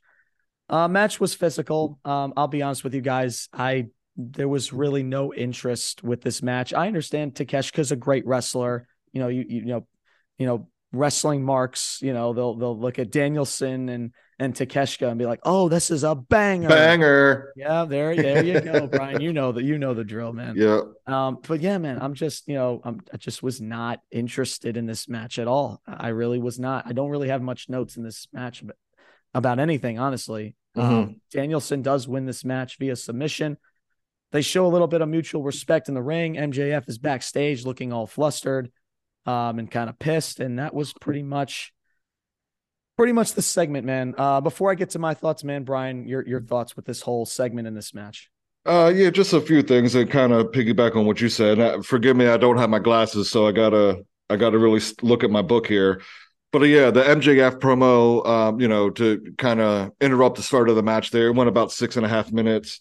One of the best lines I thought he had was uh when he, you know, he uh, had said something about the take a shit, uh, and then he responds to him back in Japanese, and MJF says something to the effect of, here we speak um, uh, American, which of course American is a, a language, but it was intentional and I thought just perfect for his character For his and character, the yeah, heelish yeah. dumb shit he does. Yeah. Um. Again, so uh, pronounce that name for me again because I don't want to want to mess it up. Uh, Takashka, is that how you pronounce it? I think it's uh Takeshka, I believe. Takeshka. So again, I, I never really seen or heard of this guy before, but um, given what it was, I, I thought he he did well hanging with Dan, Danielson. I didn't, you know, Uh, obviously, you know, no, this is a, it's not creating a feud. This is just a, so uh, back to your point, it was pretty brutal. And again, I count no more than four, no less than four times in this match alone where they do the back and forth chops and shit. No less than four times. So yeah, brutal, hard hitting. I mean, Danielson's chest was jacked up. You, you, see that pretty much with every match in AEW every match. Whenever you watch an AEW Dynamite match, guys, you will see the the chops and like the back and forth fist. It's it's pretty much redundant. Like it's it's thing, yeah, it's, it's a it seems not, like a staple spot in every. It's not match. that we don't think it's cool, guys. It's just that we see it all the time, and it right. just becomes stale and redundant. That's where we're coming from. So yeah, absolutely to the audience. Um, but I, I, thought with that, you know, it kind of um, did make Takeshita look, you know, pretty good because I mean he hung in there with Danielson and took some shots. Uh, you know, I did notice there was um, I don't know if it was from Danielson or Takeshita, but there was a botched hurricanrana that could have went pretty bad there. Yeah, um, I I think I, I, I saw it once. I have to go back and see it, but yeah, I, I did see the botch, but I have to go back and see it. See yeah, who was kind of at fault, and yeah, yeah, but um, you know, all in all, again, hard hitting match. Um, you know, it's just something I think to kind of to build up because it you know went pretty long for you know 15 minutes for a guy that we've never seen in AEW for in Takeshita. Um, so I think it's just kind of starting to build up here. Danielson's kind of strength and his endurance, you know, and that kind of kind of thing. So eh, it was pretty good, but I can do without all the chops, man. yeah, no doubt. So, uh, real quick, just to wrap this up, and then we're gonna get into that uh, that women's tag that everybody's mm-hmm. been talking about. Uh, yep. for reasons why we'll explain in just a second. But to finish this off, man, um, I have two things. Number one, why is Danielson taking almost 15 minutes for this guy Takeshita to beat? I mm-hmm. understand mm-hmm. you want to build up Takeshita and for fans to give a shit about him. I completely get it. But at the same time, man, this is Bryan freaking Danielson. This is your top star. Right. You, you don't, I mean, the fact that it's taking him this long to beat Takeshita, this guy, in almost 15 minute mark in a match that really nobody was really that hyped going into it anyway no is to me was just pointless um you know i i would have had this match around under 10 minutes maybe not even that maybe like under, five under. Well, I don't know about five, five to seven. You know, I don't know. Like seven. I would say six or seven. Yeah. Um, somewhere around there. That's number one. Um, again, you know, I, like I said, I understand we need to build up stars and like people make look good, but at the same time, guys, you can make, you know, but you don't want to. You, you don't want to make your top stars look also look like chumps trying to go trying to go all out against these guys like Takeshita mm-hmm. in a 15 minute match that nobody, like you said, Brian, nobody really knows who this guy is. And that's a yeah. problem. Right. Um, so I would have had Danielson win this match in six to seven minutes instead of almost a 15. I mean, that's kind of stretching it, but that's yeah. number one. Number two, I, I'm really not liking the way this storyline is going. And you mentioned this before, Brian. MJF was great on the mic, no doubt. Like I said, give me MJF on the mic for for two hours, I will be heavily entertained. Mm-hmm. But this whole, and you mentioned this before, man. This whole, you know, you have to run this gauntlet, and into in order to fight me, you gotta beat the people that I put in front of you. It is getting a little stale. It, it just same thing you did with Jericho. Same thing with Jericho, man. It's mm-hmm. the exact same thing, and that's yep. what I think about. You know, and that's where as much as I love MJF and we talk, and this is a pro MJF type of platform, um, you know, but we got it. Like I said, we we we call everybody out, people like Charlotte Flair, people like everyone else over in WWE. Mm-hmm. Um, but we got to call it like it is, man. You know, MJF this lately in his storylines about you know the whole you know you have to in order to face me you have to beat my cronies or you have to pick my you have to beat my hand pick opponents yeah uh, it's just it's it's it's not that there's really nothing really to to be interested in in mm-hmm. the only thing is just to see who the opponent is yeah that's pretty much it and then by the time the match right. starts nobody's going to give a shit i'm sorry but they're not because you know danielson's going to win anyway because that's exact exactly right and it's just you know and trust me if there was if there was layers added into it like you know some attacks, some cool segments. That would be one. Sure. Yeah. But there's nothing. Nothing else was led to this. And, and that's the problem I've been having lately with MJF is that yes, he's great on the mic. He can he can carry he can carry a segment, but can he really carry a storyline? And that's where I'm starting to get with him. And I understand it's not all of his fault. This is obviously what was given from Sure. writers and Tony Khan. I completely get it. Mhm. But again, man, it's just, you know, at some point, man, you know, when are we going to say enough is enough, man? And, and, we need to, we, we need to see more than just, you know, you need to beat Mhm. my handpick opponent in order to face me, in order to be worthy to face me. It's just, it's just getting stale, man. And it's just, I need to, I need to see a lot more from MJF um, until, you know, yeah. Cause like I Yeah, said, man, he's enough, yeah. talented, man. He's, Yeah. he's so, so talented. And it's just, I need to see different types of like him and Punk, I thought was really kind of um That's the best Not- he's done so far. I, I feel. yeah, at least as of late. And then like Right. the whole Jericho, this is pretty much the same thing with Danielson. Right. Um and yeah, it's just I don't I'm sure I could I think I could speak for most fans, even though you're fans of MJF. This is really not doing much for me, Brian. I'm sure it's not doing much for you or really hardly anybody. Um, but yeah, man. So So um, just real real quick to add to that match when you were talking about the celebrities um, that MJF had had mentioned in the crowd, I had noticed so Freddie Prinze Jr. was one of those celebrities, and for those who may not know, uh, he used to be a writer for WWE. Yes. Um, so I just thought that was pretty interesting that he was in the crowd. I Yeah, you know yeah. I don't know if that means anything, if you know whatever. I just thought it was pretty cool that you know Yeah, that is right. Yeah, I, yeah. I, I I did forget about that. Yeah, it's a good point you bring that up, Ryan. Nice. Um, so yeah, man, let's move on to our fourth match of the night. This was the women's tag match. This was uh Soraya and uh is it Soraya or is it Soraya? I, I- I Soraya. is it's it supposed to be Soraya. Yeah. Soraya, I, I'm so sorry. Uh, if, if you're watching this, I I apologize for I do. so there's a, a a person I used to, you know, have friends back in the day, um, and her name was uh, Soraya. So I always have botch it too because I just think, you know, I've I've I've heard that name before and always pronounce it this way. But yes, it's that it's Soraya. Yeah. Okay. Just wanted to clear that up. So Soraya and Toni Storm versus Britt Baker and women's champion Jamie Hayter. This match was, I believe, around under the 10 minute mark, somewhere around there. I got Um, right about ten, but yeah. yeah, about 10 minutes. Yeah, yeah that's Mhm. probably yeah, it sounds about right. Um, so nothing much. This was kind of just a traditional tag, but obviously the real thing that was going on, or the real build to this was the whole Mercedes Moné. Is she Mhm. gonna show up? Is she not? Is Tony Khan gonna deliver? Well, let's find out. So um match the match itself was what it was. Um, nothing too crazy, but nothing nothing to really kind of shit on, honestly. Um, Mhm. But yeah, Hayter delivered a suplex. I got one thing to shit on. What's I say that again? Go ahead. I said I got one thing to shit on. Oh, okay. Hey, I, I I got you. I got you.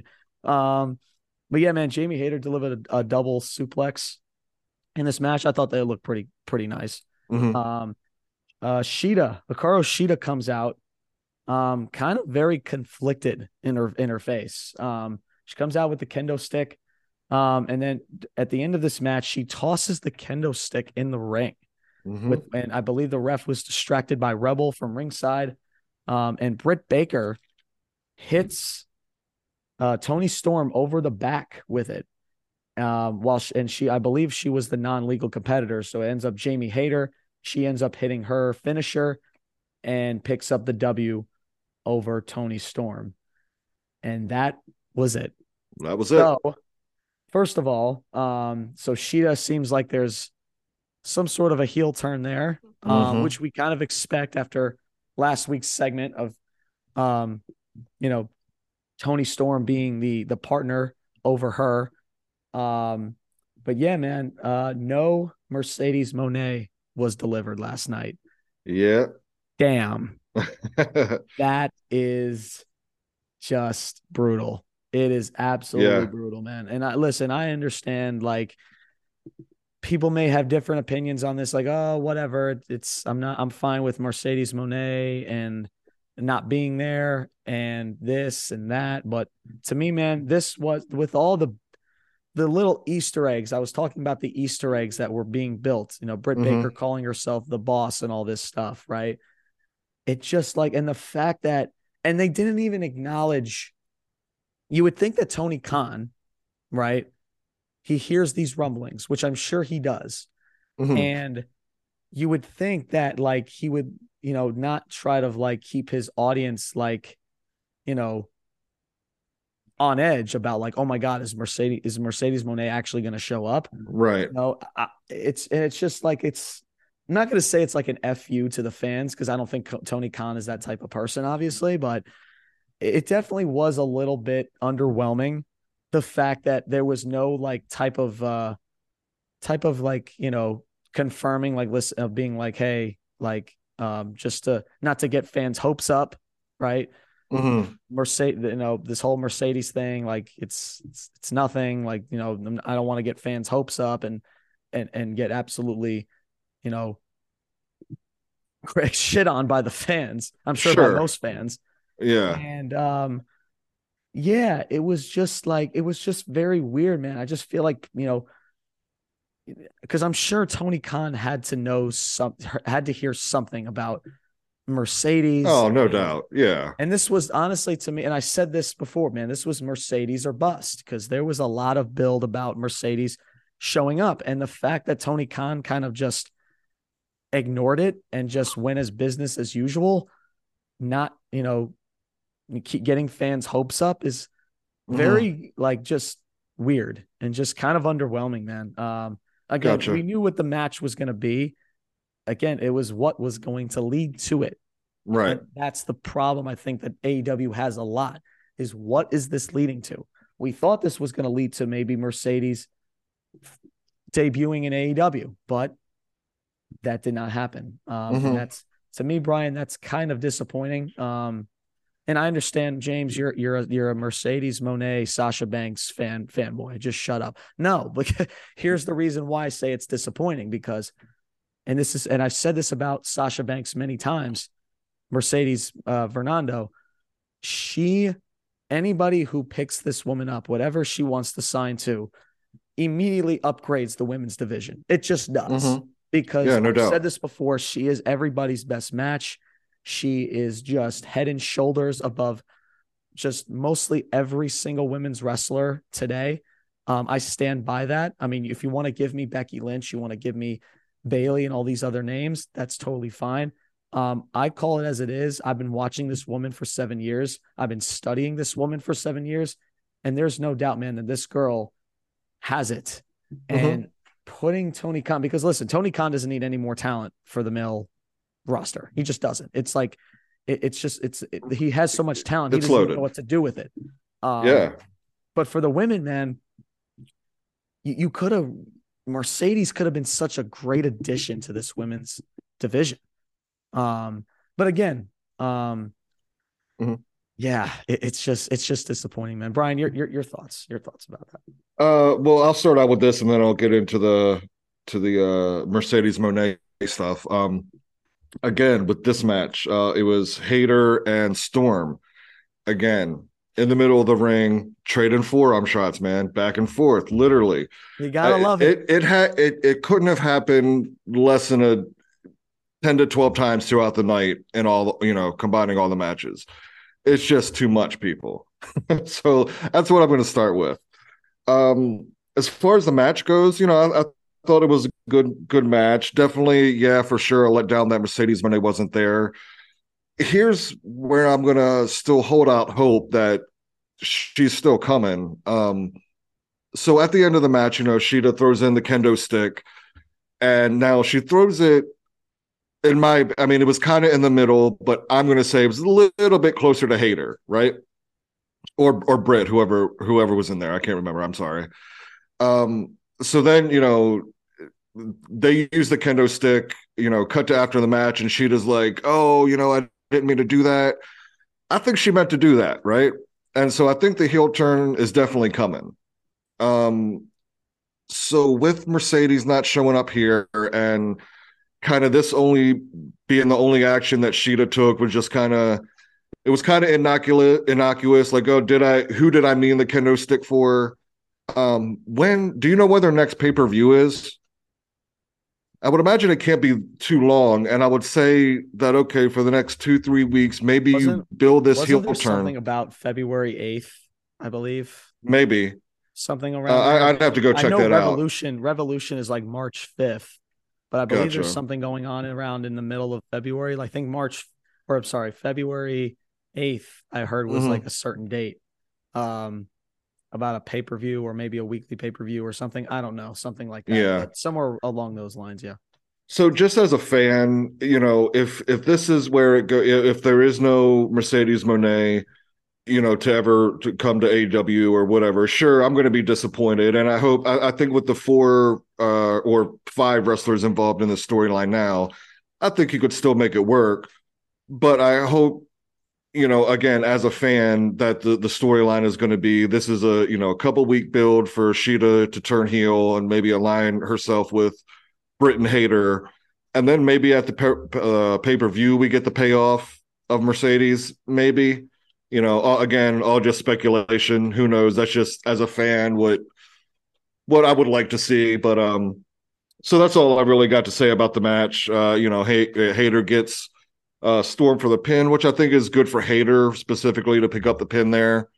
Um, so yeah, going forward, uh, you know, we'll see where it goes. I think Shida's obviously turning heel, and I, I guess that would mean Storm and Saraya would need to get find a, a third person, third party. Yeah. So because like because you know because we we just need to have a another six man tag. It's just just exactly what we. Uh, uh that's coming up, bro. oh, God, yeah. Man. Jesus Christ.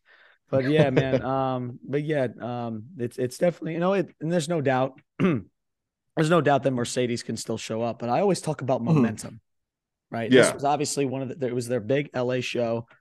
I just think the timing right, I, right. I, the Easter yep. eggs, like I mentioned earlier, that were placed. I think this would have been a good time like I said, it's all about no doubt it would have been great. yeah, momentum. Mm-hmm. Um, and that's just where I'm coming from with it. Um, but listen, could it happen in the future? I'm sure it can. Um, but I feel like tonight was the night to do it. Um, but again, I'm gonna move on, man. Uh, we'll talk more about Mercedes Moné in the future. Um, and I'm sure she's going to be doing some work soon. I know she has that match in, uh, yeah. in New Japan um, with uh, Kairi Sane, or just Kyrie, I believe her name is for the yeah. WGP Women's Title. So um, I will watch that, and and I will mention maybe in like in a cold open or something in the future. But so stay tuned for that. All right, let's finish mm-hmm. up this. Uh, let's finish up this show, man. So next segment, we have the Jericho Appreciation Society. They hit the ring wearing a bunch of wearing matching outfits you know, being the sports entertainers like they are, man. Uh-huh. Um, and synchronized dance moves. exactly, synchronized dance moves. That's right. Um, but yeah, man, uh, Daddy Magic gets on the mic. I do like Daddy Magic, man, a lot, man. There's just something about him that's just like he he's good for the one liners, the way the inflection of his voice, the, the one yeah. or two liners. Yeah, no, yeah, yeah. I've noticed that a lot with him, like for lately. Um, I, I tell you, these are my my two lines best lines of the night. Any promo come in this segment here. So um I don't have many I don't have many quotes in this segment, so I'm sure you'll bring them up. But um, but yeah, man. So pretty much this this segment, uh pretty much the JS kind of hyping everybody up about mostly of what they did to Ricky Starks last week. Mm-hmm. Um, mm-hmm. I think the women were brought up about a street fight that they're going to have on Rampage. Um, oh yeah, the, the the Rampage show that they only can bring in like four hundred thousand yeah. viewers. Oh, that show. okay, that yeah, show. That nobody watch that nobody watches. Okay, yeah. Oh, yeah. Cool. Okay, cool. Yeah. Uh, anyway, um, this ends up leading to Ricky Starks and Action Andretti um hitting the ring. Um, Starks they, they kind of just back and forth, creating some uh so, you know, some back and forth banter between each other, you know, kind of mm-hmm. just back and forth, you know, uh, creating little jabs at one another. And this, honestly, right. guys, just leads to a match between Ricky Starks and Jake Hager. And that's yeah. pretty much it for next week. So you're so you're telling me that I just wasted seven minutes of my life that I'm never gonna get back of this segment just led to a match between Ricky Starks and Jake Hager. Like, you got it. Are you freaking kidding me, bro? Like, come on now, man. I, I mean, I, I mean, honestly, listen, I like Starks. I like the Jericho Appreciation Society. Action Andretti, man. Um, I, I were there some funny things that he said in in, in his promo? Yes. Mm-hmm. Um, I wasn't a fan of the way he's delivering the promo. It came off very like not forced, but kind of very robotic. He, he didn't seem like he was very comfortable at yeah. times. Um, but I mean, he was decent. I mean, he he he delivered some funny little lines, no doubt. But it's the way he delivered it that I'm not so sure if he's comfortable on the mic yet. Yeah, sure, he can do all these slips and dives. He's got great abs and everything, but mm-hmm. but can this dude carry a storyline? You know, can this dude captivate an audience? And right. that's where I'm skeptical with him. And the fact that he's aligned at the hip with Starks, and I mentioned about Superstar A and Superstar B uh-huh. jointing at the hip to one another because we have nothing else for these people. Um, so let's just throw everybody in a team, in a faction, or whatever you want to call it, and mm-hmm. and it just leads to us to a, a a match being announced for next week on Dynamite. Starks and Jake Hager. Yeah. Um, uh, honestly, man, Brian, your thoughts, man. I can't talk. All right, so uh, yeah, I got a few few thoughts about this one. Uh, so as as our viewers may know, so last week my number one wrestler of the week was in fact Ricky Starks. Um, this week, man, uh, a, a pretty big fall, I would say. Um, just so I, I had noticed. Let me start here. So with with AEW, they've always been kind of a little bit more lenient with the language. You know, they're a little bit more edgy. And for whatever reason, in this promo between whether it was Action Andretti, Starks, or Hager, and maybe not so much Jericho, I can't really remember. But um man, it felt like they were just like they're calling like it was almost like this you big dummy feel like that's all like come what bro come on man it was it was just kind of cheesy and corny and there was a couple times where or at least one major time where Starks kind of really fumbled, you know, the promo kind of stu- you know, stumbled there. Um, and then again with Action Andretti, I, I felt that it was kind of robotic there as well. Just it just the whole thing, it just didn't, it just doesn't, it didn't seem to click well, to flow well for whatever reason. Um, so yeah, why why is he put in a match with Jake Hager now? I don't know yeah, no idea. Um, I'm trying to see what I wrote here. So, a couple of the really, the, to me, they were just the two funniest lines of the night. So, uh, at one point, uh, Daddy Magic. Now, you got to picture Daddy Magic's voice and the way he delivers it, because I sure as hell can't do it.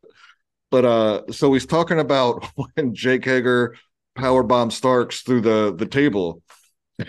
he said, he said something to the effect of, "Oh, that made Daddy Magic's nipples hard," which is funny as shit the way he delivered it. And then the botch of the night, where you know Hager is not one that's known for his mic skills necessarily. I know what's coming. I, I wrote this down too. And he's and he's angry. You know, he's like, "I'm going to slap your face off your face." And it was and that's the one I laughed out loud. I'm like, bro, uh, so just the whole kind of segment there was just kind of it just seems splotchy. You know, a couple of the superstars stumbled a little bit, and for the the comedic, just I know that was un, unintentional, but hell, it added to the comedy of it because it was funny as hell. so, yeah, that's that. That was my thoughts on it.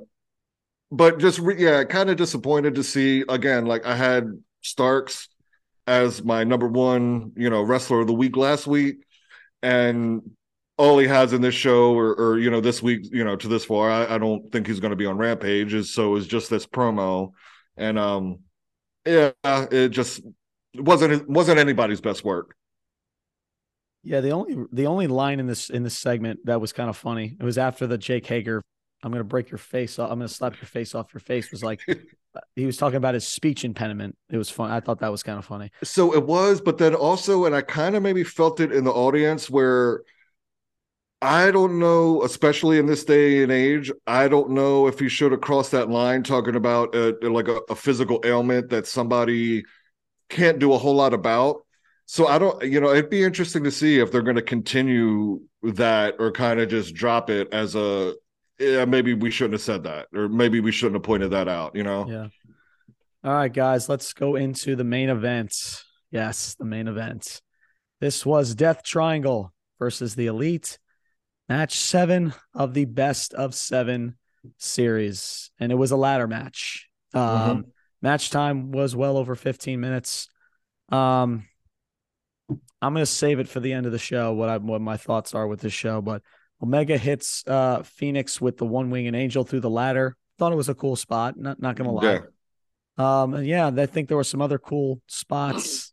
You know, I'm sure that we've seen in the past before. Mm-hmm. Maybe about I don't know seven other times that we've seen in this match before. Just saying. Yeah. Um. Yeah. Omega climbs the ladder, retrieves one of the trios titles. Because all you needed was just to grab one title to win the match. And the Elite are the new trios tag team champions, and AEW Dynamite goes off the air. Mm-hmm. Brian, I'm going to let you start off because I got a lot to say to close it out. So go ahead, my man. All right, I, I kind of got a lot to say about this one too. So first and foremost, my my first thought is, I'm very glad this best of seven series is now officially over. I, that that is what it is. Yes. It, it was what it was. I'm glad it's over. Um, so that being said, I, I will say with this last match, so this is not it's not my preferred style of wrestling. Um, I, it's that's not to say that I don't enjoy it at times. I don't like it. I, I I chalk it up to it's just a a generational thing, right? Where I, I think these matches with these six individuals are just they're super fast, super quick, quick paced largely built around getting spots and moves in, you know, um, which has its place. I'm not, you know, it is what it is. I, I mean, for these six individuals, you know, not just last night, but what they've done in this this best of seven series, you they are phenomenal at what. There might not be another people, other people other than these six individuals that can pull off what they have done over a seven period match. You know, it's very physical. Um, you know, like I said, it's just not my preferred style. And the only reason I can really think why is that again, it's a genera- generational thing where you know, I grew up in the 80s and you know to the attitude era. And so you had a certain pace of the matches, of the show, of the storylines um, just as, as, well as like my dad and my grandfather grew up on like Lou Thesz or Bruno Sammartino, and they were great in their own right. But I can't go back and watch a Bruno. I will be bored to tears watching a Bruno Sammartino match just because of the pace of the match, you know. And so I think that just changed generationally, and I, good or bad or indifferent. Um, but that being said, I think it was a, a good match, entertaining match, and I really wanted to touch on this as far as like the the pro wrestling is fake, you know, crowd, because this is where pro wrestling gets real. Um, again, yes, determined outcome, predetermined outcomes for sure. But I got some. I, I'm going to have to put on my glasses for this one. I got some spots written down here that they did. Um, uh, let's see. Omega Omega or Jackson Omega did something. He I think he like flew over the turnbuckle maybe and did a flip onto the table onto Pac. I did see that. It's yeah. kind of simultaneously. I don't know if it was Matt or Nick Jackson. So no, that wasn't against Pac because Matt or Nick Jackson hit a crossbody off the top to the outside on a table on Pac. Uh, again, one of the Jacksons a 450 splash onto the table. Um, Pac hits Omega with a Falcon Arrow on the floor. If you saw that, just brutal as hell, man. Um, the fear factor was delivered on the ladder. And then Omega wins it with a One-Winged Angel from the ladder. So all these all these spots, right, in a in a 15 minute match, um, while again, these matches are predetermined, the physical work that these men and women do in the ring and the way they sacrifice their body, there's just nothing fake about it. Like you can't fake a 450 splash off the top rope onto somebody else's ribs breaking through a table. That shit's just gonna hurt. You know, it's it's brutal. Um, so that's just you know a comment I I wanted to to kind of stress you know there that you know while and these athletes all of them like I said I don't know there if there's six other people that can pull this kind of match off other than the six that were involved. I mean there, there's I'm sure a handful out uh, uh, out there but these this is like less than 1% of the population that is able to pull things like this off and make it look good and real. Um, so ultimately, I just want to give their the props to everyone involved.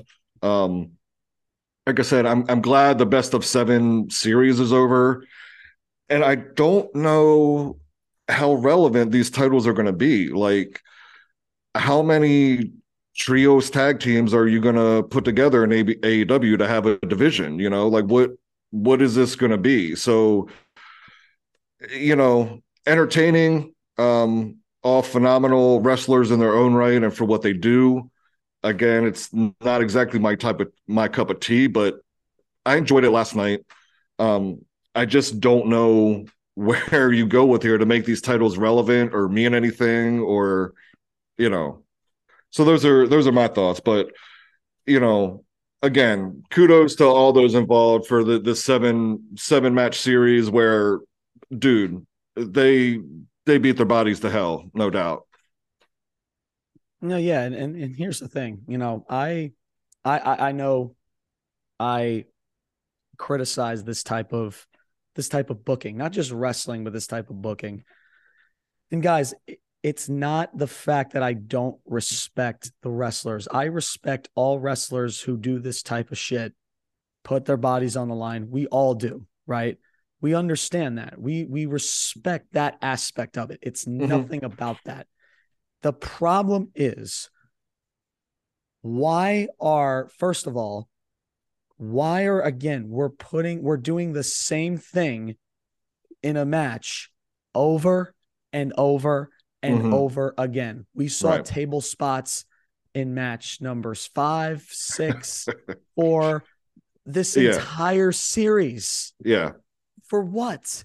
Because you wanted to make it a competitive sport? Give me a fucking break. Yes, I'm throwing off F bombs now because this is ridiculous. Yeah. Um, you listen, and you mentioned it before, Brian, about the whole shopping each other repeatedly type of stuff. Well, how many times have we seen this type of matches before? Well, seven times in the last what month and a half, two exactly. months maybe. I understand yeah. that it's a it's a place to have for wrestling and it is. I don't mind this type of wrestling. I don't. Mm-hmm. i actually sometimes like it if the storyline is good. If uh, mm-hmm. if the wrestlers and the characters uh, that are doing the storyline i give a shit about and the match is done well then yes it has a place for it. But i'm not just going to throw a bunch of wrestlers wrestlers a b and c and wrestlers you know x y and z in a random best of seven series and expect me to care because yeah. I don't. I haven't cared after the first match because yeah. I have seen all of the move sets I have seen for seven matches because mm-hmm. I know what's going to happen next. I hardly even watched this match, Brian. I didn't because I, I know what was going to happen. You were yeah. going to get some cool table spots, no doubt. You were going to get some cool ladder spots and maybe chair shots, no doubt. But mm-hmm. how many times? It's like watching an episode of Stranger Things, the same episode over and over and over and over again. Yeah. And it's just like, and it's, and I go back to talking about redundancy and stuff that's being stale. Well, this shit has been stale for over a month. And yeah. I and Brian and you nailed it right on the head. Thank God that this shit is finally freaking over. Yeah. I mean, honestly, man, I, I can't I can't emphasize enough just how bad this type of booking is for wrestling. You're trying to take a competitive sport like the MLB, NBA, any type of best of seven series and compare it to predetermined wrestling. I don't like using Yeah. the F word, the fake word, right? Those people that use it are a bunch of schmucks. I don't even pay knowledge to them because, Mm. like you said, you know, wrestling is very real to these people. They put their bodies on the line, they're away from their families. It's not fake to them, it's Yeah. real to them, which is why I have a, a huge respect for these people. But when when I see bullshit, I'm going to call it bullshit. Not just the, you know, not respecting the wrestlers and what they do in the ring, but it's the booking, right? It's the booking and it's being honest, Mhm. right? Like, guys, like what else was different in this match that we have not seen in the last six matches? What's Yeah. been different? There, the answer is nothing. And, and yeah, I mean, for why- a brief for a brief moment there in the middle, or maybe even at the beginning, there was the the little storyline of uh Penta and Fénix. Like, I, was it Penta was using the hammer or whatever, and Fénix was kind of yeah, the hammer, yeah, and we, yeah, and and then that have we just- seen the hammer shtick right. for the last six to seven matches, and Yeah. that's what I mean. Yeah, And, and guy, and uh, listen, guys, you can call me an asshole. You can call me whatever name you want. But if you dissect this this match, if you dissect this business, if you dissect these shows, you understand where I'm coming from. You understand where Brian is coming from. Mhm. This shit was nothing but redundancy. That's Yeah. what it was. And you know, I and I and to be fair, I talked about MJF. I like MJF so much, right? But the fact that we're getting this redundant, you got to face my cronies to face me. I have to call out because how many times do we have to see it? yeah, right? You know, but also, you know, let's uh, once again, and I mentioned this uh our first AEW Dynamite review. Let's continue to take off Eddie Kingston. Oh, never mind. You saw Eddie Kingston last night I was for 30 freaking seconds. right. And that was more entertaining, Brian, than watching this entire 15 plus minute match. It just I. I had that written down. You know, the the Kingston Ortiz promo. I mean, for The what it was, yes, the it, I like the back and forth them- with them. the interaction between them was so far more entertaining Yeah. a 15 plus redundant bullshit match that I have seen for six to seven freaking times. I would rather see Uncle Howdy appear up on a freaking stage for 60 seconds than watch another minute of this absolute bullshit. But fans just want to continue to praise it and they want to kiss Tony Khan's ass that he's this greatest pro- booker, promoter, whatever you want to call him on the face of this earth. Bullshit. It is ridiculous. I am so sick and tired of fans not holding people accountable. We need to start holding shows like AEW and WWE, TNA, New Japan accountable. Okay. Mhm. Just because you like something, I like, I have my favorites, Brian. You have your favorites. That Yeah, does sure. not mean anything. It doesn't. I like MJF a lot, but I can't bullshit you and say that I'm excited about what's going to happen between Bryan Danielson and MJF. I can't because I would not be truthful to you. And I can't, I can't, you know, take myself to that level and to have this platform and bullshit, not just to you, Brian, but to everybody watching. Yeah, If that makes me an asshole, if that makes me an arrogant prick, and if that makes people just not want to watch this podcast, then I'm sorry because I bring the facts, I bring the statistics, and I bring what makes professional wrestling great. Because, Brian,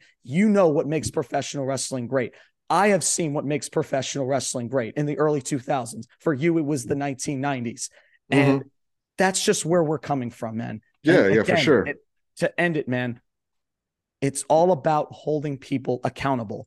We have to hold people accountable like Triple H, like Stephanie McMahon, Nick Khan, and their business decisions to allow people like Vince McMahon to run amok and to, for some odd freaking reason, that he got voted unanimously back onto the board because Yeah. nobody has the freaking balls to step up and say, listen, I have a freaking problem of what we're doing. But Yeah. nobody wants to do that. And Vince McMahon knows that. You know what I mean? Sure. That's just where I'm coming from, man. Yeah. Man. no, I feel you on all that, especially about the McMahon stuff. Got and uh, spicy up in here, baby. it, just real quick, back to like you know the trios titles and everything. So, right, Kenny Omega and the Young Bucks, right? Now, I haven't seen this match between Kenny Omega and Will Ospreay, but I have no doubt it was a freaking amazing match. And I have seen it. It was a good match. It was. yeah. and so any way you slice it, Omega, you, you know, you might have your preferences. Is it the top two wrestlers in the world right now? I, that's my opinion. But here in AEW, so he's thrown in, you know, this is the, the top wrestler in the world who just came off, granted, was in, in New Japan, just came off this amazing match that everybody's, you know, oh, it's even, I don't really follow Dave Meltzer, but with six and a half stars or whatever it was, he rated it. Um, but so he's, you know, arguably the greatest wrestler in the ro- in the world, but then he's in a trios tag team group with the Young Bucks, who are again arguably the top two, three tag teams in the world. Just what? like what? I just don't see this going anywhere. You know, I don't think a, a trios tag division is going to be a thing, you know, for long. So I don't, I don't know. It's hard to get excited about it when you don't really have faith long term that it's going anywhere, and you're seeing, you know, some of these top talents kind of I don't know. I just don't know what the storyline is. What what am I supposed to? So are, are, the Young Bucks and Omega now? And granted, they you know they're the elite and whatever, but so are they three just now joined at the hip now and they're a trio and yeah. So yeah, overall, I you know I, I wasn't really impressed with the show. It was a, a middle of the road, meh, average. Um, a couple funny spots, you know, a few things I liked, but overall, uh more disappointing than not than than not this week. Yeah, man. You talked about storylines. You know, there really is none. There, yeah. There's the, the storyline is the but let's, the flippy dudes. We're gonna that's the storyline. yeah, man. And we're gonna close this out, man. We appreciate everybody listening. I'm gonna close out with this, man. You know, like I said, going back to holding people accountable. There is people in this company, right? It's no longer about WWE. I'm just talking about AEW because this is mm-hmm. an AEW review show. Again, you have people in your roster Eddie Kingston, Lance Archer, House of Black, Miro, right? All of these talent. But let's say that Ortiz and Santana, them, I think let's they put them on. Let's put them on Rampage for that hardly even gets 400,000 viewers that no one's even going to watch or give a shit about. Let's mm-hmm. put them on that show, but let's save our dynamite shows for Action and Andretti for a best of seven series so we can so fans can see flips and dives and cool offensive move sets right? Let's yeah. have that but let's not let's leave the people off that can actually captivate and put the company on their back. Yeah yeah. You know and that's and that's and that's just what kills me man but thank you guys so much man for watching. This was episode number five man. Tune in for saturday Saturday is um, episode number six. We will cover Friday night SmackDown. Um, and once again, we will give you guys our second edition of Wrestler, top five wrestlers of the week. So make sure you guys tune in for Saturday. Um, but yeah, man, I want to appreciate everybody who has been listening five episodes, man. It's crazy how we're already been past five episodes, man. But yeah, yeah, it's good to be back on this one after missing the the raw review. Yeah, Brian, you know, again, due to schedule things. Back, but yeah, man. good to be good back. To have you back. Uh, yeah, we missed you on episode number four, man. But glad to see you back, and we're we're excited to have you again um, for episode uh, number six when we go over SmackDown, man. But that is it, man. That was uh this was episode number five, AEW Dynamite, January 11, 2023. My name is James Borselli. I'm Brian Thomas. And we are signing off saying salute. Peace out. Peace Take out. Care, everybody. See ya.